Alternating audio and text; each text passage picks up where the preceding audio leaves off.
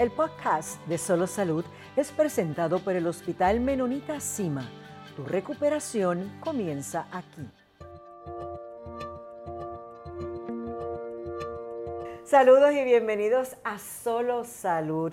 Hoy vamos a tocar un tema de suma importancia que quiero que cada uno de ustedes permanezca ahí con nosotros. Sabemos que por los últimos años los suicidios se han incrementado no solo en Puerto Rico, sino también a nivel mundial, pero hay una etapa en nuestra vida que podría ser mucho más peligrosa y es la adolescencia. Para hablar de este tema me acompaña hoy la doctora Desiree Rivera Vázquez, psicóloga clínica del Hospital Menonita Cima Gracias por acompañarnos. Gracias por la oportunidad, encantada de estar aquí. Yo creo que lo primero que debemos preguntar, quizás muchas personas, pues suicidio es cuando alguien se mata, pero entiendo que dentro de la psicología y de lo que es trastornos mentales hay una definición. Ciertamente, ¿verdad? De hecho, algo importante sería distinguir entre ese gesto suicida, esa ideación suicida y ese ¿verdad? ese llevarlo a cabo. Te podemos tener pensamientos de, de de querer acabar con nuestra vida, de no continuar, de es muy abrumador estas situaciones que yo estoy viviendo. Sin embargo, el intento pues es esa acción dirigida a tratar de, de acabar con mi vida. Por el contrario, ¿verdad? Algo que quizás nos podemos confundir sería el gesto. Y el gesto puede ser una manifestación o una acción, ya sea me mutilo, me lacero, tomo un narcótico, ¿verdad?, eh, que me ocasione daño. Sin embargo, la finalidad de ese gesto no es acabar con mi vida, quizás era descansar, no pensar, evadir la situación, pero no, no, no, tener la finalidad de, de la muerte, la, de la letalidad. ¿Y cuán vulnerables o riesgo está un adolescente de tener ese pensamiento y de quizás intentarlo? Lo debemos tomar en consideración que la adolescencia es una etapa importante y crítica en el desarrollo de todos los seres humanos, ¿verdad? Es una etapa en donde nosotros como ya no jóvenes, pero los jóvenes, eh, todos lo vivimos en algún momento dado, no tenemos todas las capacidades, todas las destrezas, de hecho todo el desarrollo neurofisiológico y neuropsicológico eh, para tomar las decisiones más adecuadas. Así que tomando de partida que es una etapa de desarrollo donde no tengo todas las destrezas y todas las competencias, no tengo todas las capacidades de tomar buenas decisiones, no tengo todo el juicio, pues yo voy a tener una mayor propensión de caer en respuestas más emocionales. Si es tristeza, tener estados de tristeza más intensos. Si es alegría, porque en la adolescencia podemos ver alegrías, recordemos las paveras. Eh, podemos tener mayores alegrías, pero podemos tener lo opuesto. Cuando tenemos desolación, tenemos desesperanza, podemos tener mayor intensidad de esas emociones. Así que por eso, siendo una etapa en donde yo todavía dependo de la sociedad, dependo de mis padres, dependo de mis redes de apoyo, puedo tener mayor propensión a que esta sea una alternativa cuando realmente no la es, a que me vea tan bloqueado, me vea tan solo o me vea tan oprimido y que piense que esto es una solución que en el momento pues lo veo a corto plazo pero no la deja a largo plazo. Le pregunto, eh, doctora, eh, ¿en qué manera la fisiología puede incidir? Es una etapa también en donde tenemos muchos cambios hormonales y podemos a lo mejor tener unas hormonas que puedan incidir más en quizás tener un pensamiento de esa manera eh, y también eh, la cuestión de que muchas veces a esa etapa los pares son tan importantes y si no los tenemos y nos sentimos aislados, solos, también puede ser otro problema. Ciertamente, la adolescencia es una etapa en donde como mencioné, no tenemos desarrollado todas las estructuras a nivel de cerebro, a nivel fisiológico, no las tengo desarrolladas para que me asistan en esta etapa, las voy a desarrollar más adelante, en la, adultez temprana, en la adultez tardía y a nivel hormonal tengo una gama de hormonas que se han presentado, ¿verdad? Mis intereses cambian, ya no me interesan mis padres, me interesan mis pares, me interesan mis amigos. Así que si me importan mis amigos y yo no soy aceptado en la escuela, esto me va a traer emociones. Si yo estoy tratando de ubicarme en un grupo y yo no encajo o las personas no me aceptan, yo voy a tener mayor eh, manejo, dificultad en el manejo de estas emociones. Así que si pensamos en una etapa en donde todo lo importante son mis amigos, la opinión de los demás, la lealtad, el establecer conexiones con otros y que yo no reciba eso, pues yo pueda tener una respuesta fisiológicamente que se desarrolle quizás a una depresión, a una ansiedad, a trastornos ¿verdad? relacionados con déficit de atención u otros que podemos presentar en la adolescencia y seguir desarrollando más en la adultez. Y adicciones también a sustancias ilegales, eh, también a la comida, a comer desmedidamente y entonces engordar, ser obesos este, las redes sociales que hoy día se han vuelto tan de moda, que dependen esta, en esta etapa muchísimo de ello, pero que también pueden ser objeto de mal uso y entonces incidir en que nuestra conducta cambie y tener entonces también ese pensamiento suicida.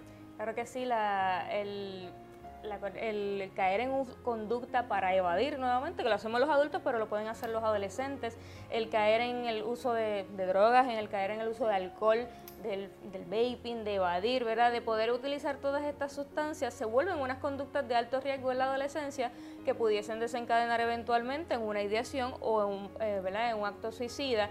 Eh, de igual forma, las relaciones, la conexión a las redes sociales, este constante ver si me dieron like, si no me dieron like, si me están siguiendo, si no me están siguiendo, pues para nosotros como adultos nos importa, pero imagínense en una etapa en donde los amigos lo son todo.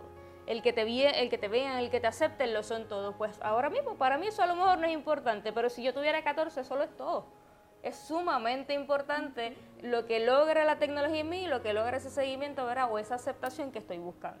Le pregunto, ¿hay algunas cosas que podamos observar que puedan ser signos o síntomas que uno como adulto pueda ver que el niño, que ese adolescente está mostrando que podrían ser esos primeros pasos de que está entrando eh, en una conducta no, no lo mejor o no deseada y que podría llevarlo a ese pensamiento y comportamiento suicida? Claro que sí, ¿verdad? Todos los jóvenes son distintos, todos se pueden manifestar de, una, de forma distinta, pero si viéramos algún ¿verdad? consenso, podemos ver jóvenes que se distancian, que evitan, que se aíslan, que podían tener un tipo de actividad y ahora no tienen esa misma capacidad de energía, así que me gustaban los deportes, ya no quiero ir al deporte, me gustaba hablar, con mis amigos, querer ir al cine, yo no quiero ir al cine, eh, me puedo tornar irritable más de lo que era, así que puedo tener cambios conductuales en mi casa, ahora le contesto a mis padres, a mi abuelito, a quien sea que me esté criando, ¿verdad? Porque la crianza en Puerto Rico se da con distintas personas y roles.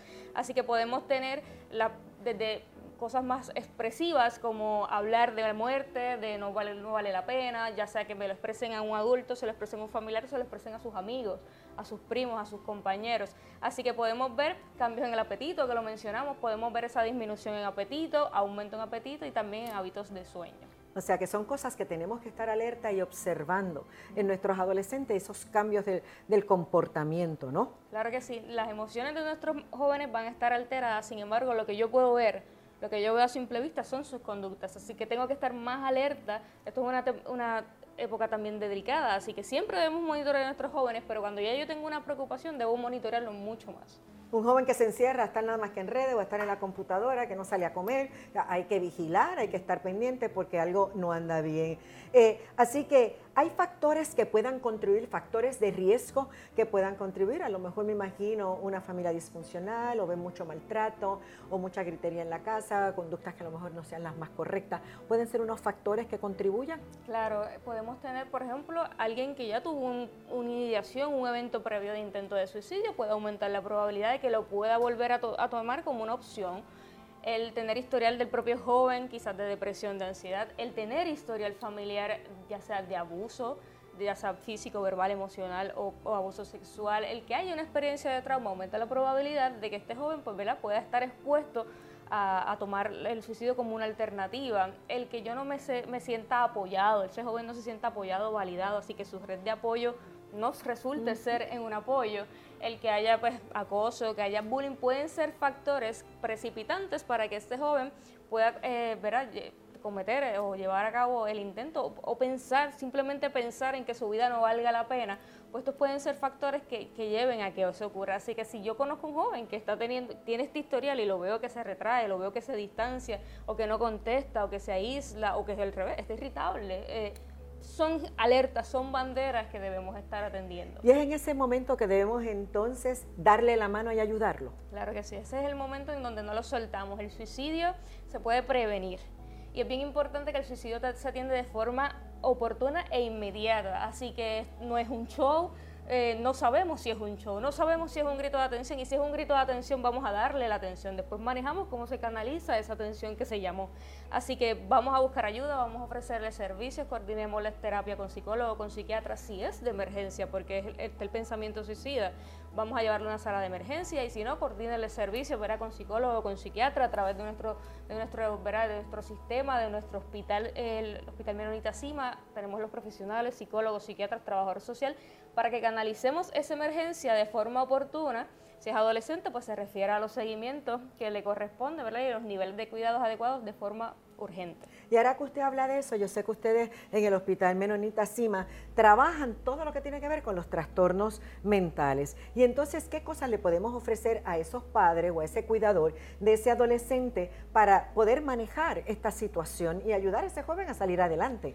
Eso es bien importante y es bien importante que el hospital ofrece servicios para toda la familia, ¿verdad? Y que el que un joven tenga una preocupación o quiera continuar con su vida, esto es una situación de toda la familia. Así que tenemos servicios para este joven desde prevención, lo vi retraído, vamos al psicólogo, vamos al psiquiatra a través de nuestras clínicas ambulatorias, eh, se complementa si hay uso de sustancia, podemos encaminarlos si son jóvenes, tenemos un programa para ellos también. Eh, así que Posteriormente, si esto ocurrió, vamos a darle seguimiento a través de los servicios, podemos atender a la familia porque un padre que se entera que su hijo intentó quitarse la vida, eso puede dar mucho miedo. Eso puede ser muy desolador. Así que a nivel familiar podemos atender a ese padre, podemos atender el sistema de la familia y dándole ese seguimiento eh, a través del tiempo para que veamos esa recuperación y esa ausencia de pensamientos porque es posible eliminar e-, esa idea. No, y yo sé que los que salen a la larga de la puesta pueden tener una vida normal. Así que opciones ustedes en Menonita Cima me ofrecen,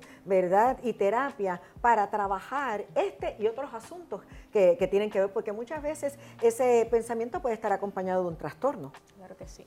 Eh, puede, en muchas ocasiones, eh, quien tiene la idea de quitarse la vida, hay algo detrás, ¿verdad? O hay un, mar de emociones, así que tenemos servicios de terapia individual, terapia eh, de grupo, tenemos eh, acompañamiento, tenemos consejeros en sustancias si está la necesidad, tenemos consejeros en rehabilitación si tenemos que ayudar a esta persona a reenfocarse, a estudiar, a continuar sus servicios de trabajo, tenemos especialistas, ¿verdad? Si necesita asistencia de farmacoterapia, pues hablamos, damos la psicoterapia, desarrollamos destrezas, pero trabajamos con la farmacoterapia para que se estabilice y este joven enfrente de una forma más llevadera y apoyada estos nuevos retos que está teniendo y lo acompañamos ¿verdad? hasta que esté rehabilitada y, con, esperanza, con esperanza para seguir continuando y verle, verle oportunidad a esta vida que es tan valiosa. Basando en su, basado en su experiencia, doctora Rivera Vázquez, hemos tenido éxito en la mayoría de los casos y vemos cómo estos adolescentes salen airosos adelante y se convierten en adultos de bien. Claro que sí, tenemos muchas experiencias de grandes éxitos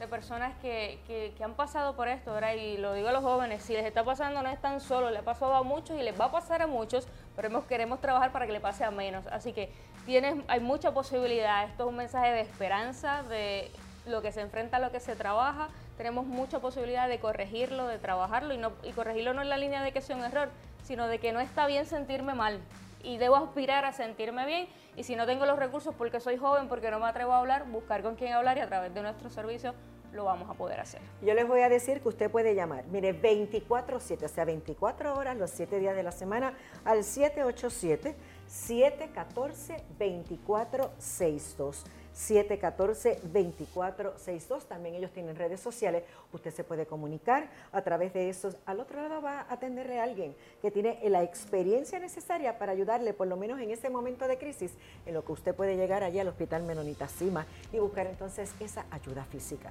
Aquí lo importante, doctora, es que si nos sentimos mal, busquemos la ayuda. Claro que sí, estamos para servirle en todo momento. Siempre hay una solución. Muchísimas gracias a la doctora Desiree Rivera Vázquez, psicóloga clínica, pero también a la gente del Hospital Menonita Cima por el servicio que brindan. Anote ese teléfono porque es importante. Uno nunca sabe cuándo va a tener un momento de crisis, sea adolescente o sea adulto. Y buscar ayuda es el primer paso a tomar para usted tener una mejor salud mental. Será hasta la próxima. Bendiciones.